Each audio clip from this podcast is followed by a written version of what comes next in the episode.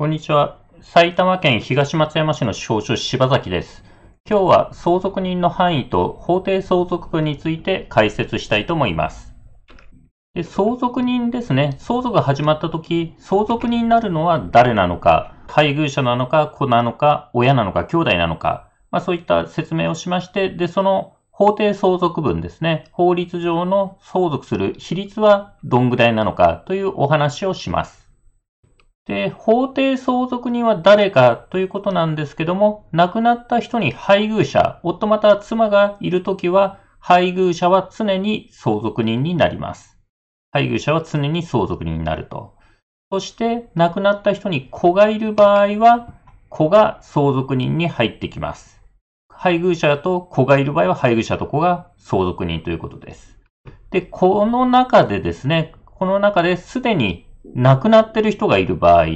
まあ、その亡くなった人、非相続人の子供が非相続人より以前にですね、亡くなってる場合は、そのですね、亡くなってる子のさらに子、まあ、亡く非相続人からすれば孫が相続人となります。で、ま、孫がですね、死亡している場合には、さらにひ孫が相続人になるということで、まあ、これを代収相続と言いますけども、直系卑属、まあ、子供、孫、ひ孫はですね、まあ、亡くなっていればどんどん下に行くという話になります。代収相続。そして、子もですね、まあ、直系卑属が全くこういないとか、まあ、直系卑属が全てなくなっている場合は、今度はですね、第二順位、子に代わってですね、直系存続が相続人に入ってきます。直系存続ってのは、父親、母親、親になるんですけども、ただ、その父母が両方亡くなっている場合にはですね、一つ上に行って祖父母が相続人となります。そして、直系存続ですね、祖父、えー両親、親とかですね、祖父母も亡くなっている場合はですね、今度は相続人に兄弟姉妹が入ってきます。兄弟姉妹。まあ、配偶者がいるときは配偶者と兄弟姉妹が相続人になると。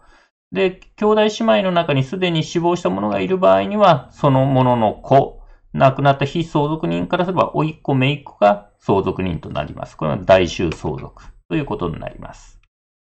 では、図を使って見ていくとですね、まあ、亡くなった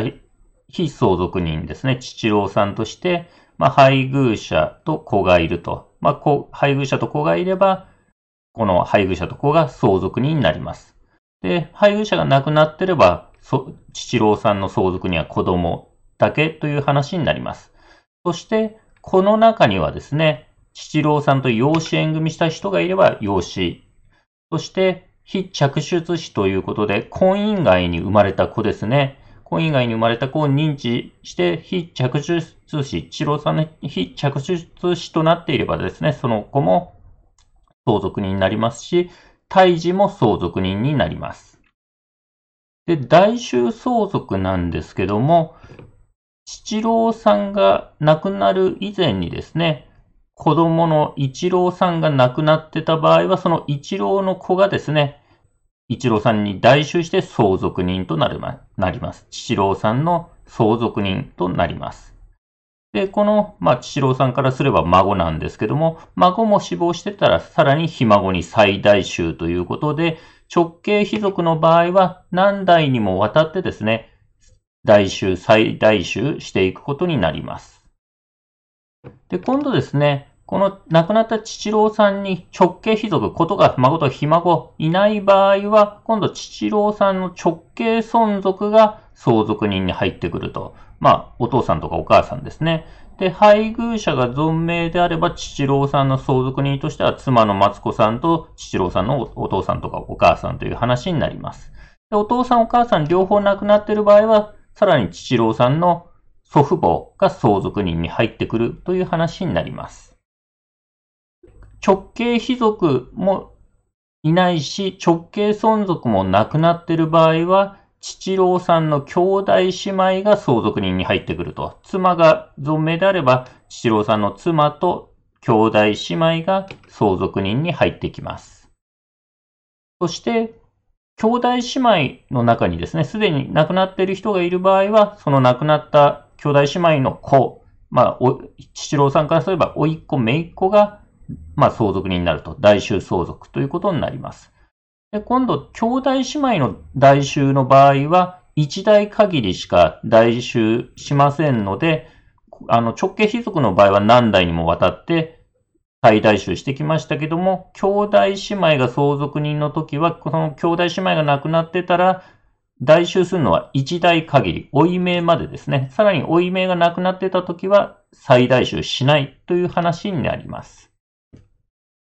それでは相続人が分かったところで、じゃあその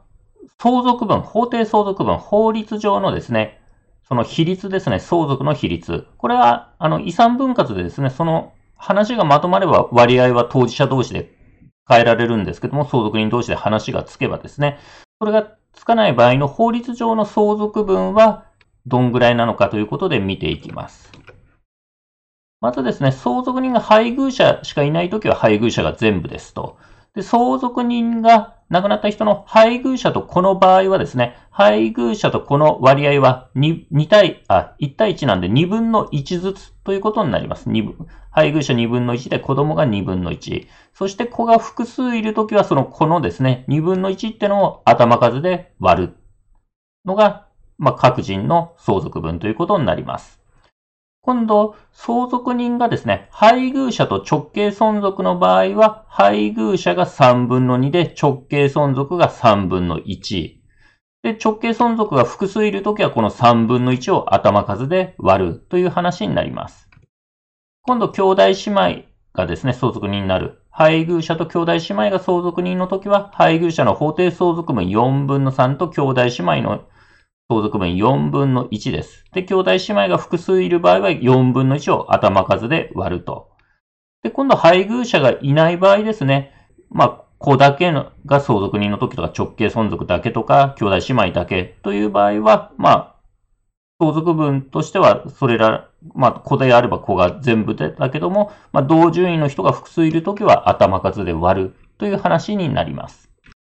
では、個々のケースで見ていきたいと思います。これは、え父郎さんが亡くなる前にですね、まあ、妻は先に亡くなって、相続人子が2人である場合ですね、この時は、こ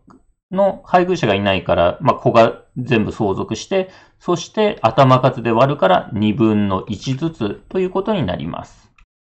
今度配偶者がいるときですね。配偶者がいるときは配偶者2分の1で子供が全体で2分の1ですと。そして子供の分については頭数で割るので、2人子供がいるとすれば1人頭4分の1という話になります。代収相続人の法定相続分なんですけども、例えば配偶者が2分の1で、残りの2分の1を子供で割るんですけども、一郎さんが、まあ、先に亡くなってた場合ですね、代収して一郎さんの子供が2人だったとします。そうすると、まず、子供全体で2分の1ですけども、父郎さんの子供2人なので、1人頭4分の1ずつ。で、一郎さんも本来4分の1をもらえるはずだったんですけども、先に亡くなっていて代収相続が起こったので、一郎さんの4分の1を一郎さんの子供で分けます。頭数で割って1人8分の1ずつ相続するという話になります。非着出子の法定相続分といって、まあ、婚姻外に生まれた子の法定相続分なんですけども、子供と通常のですね、着出子と同じであるとお考えください。例えば、父郎さんと松子さんが結婚して子供が2人いると。で、父郎さんがですね、まあ、婚姻外に子供を設けて認知して非着出子がいたとします。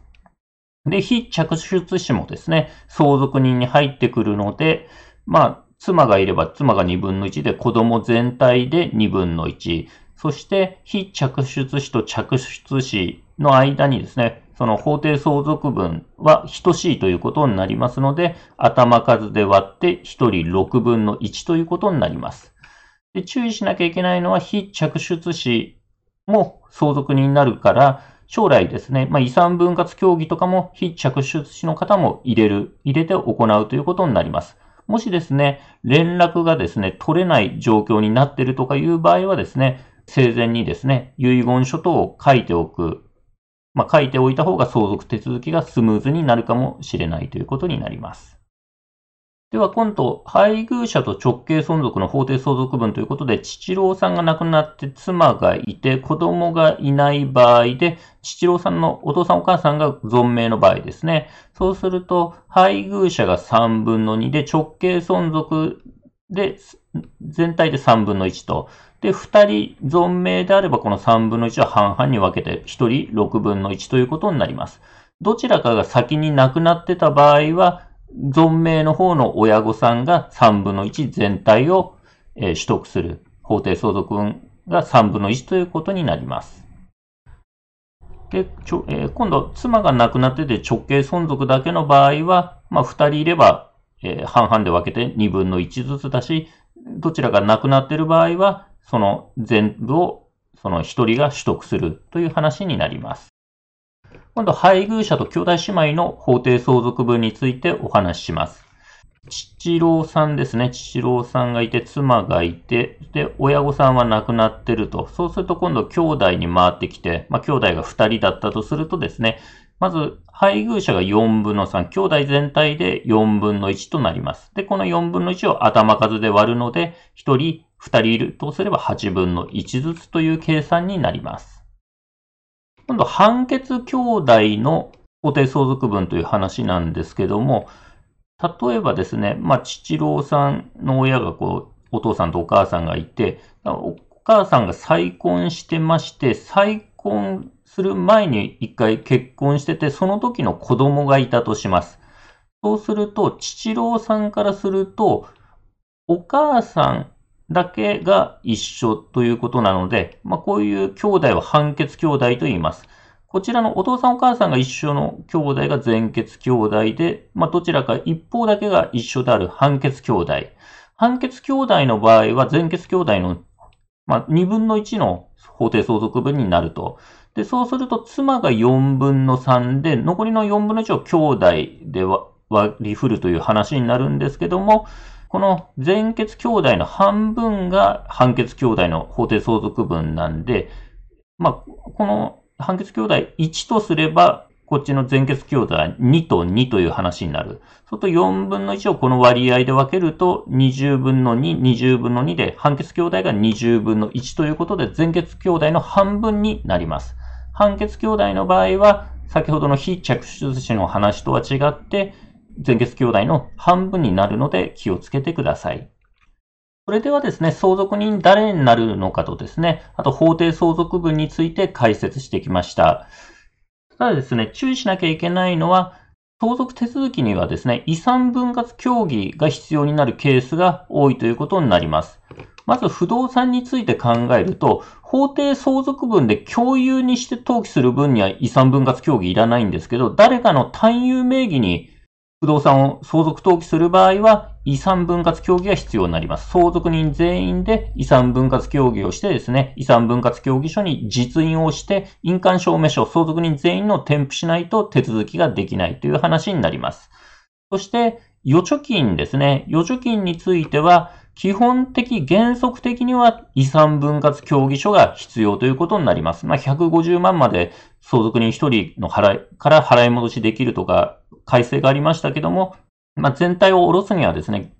原則として遺産分割協議が必要となると。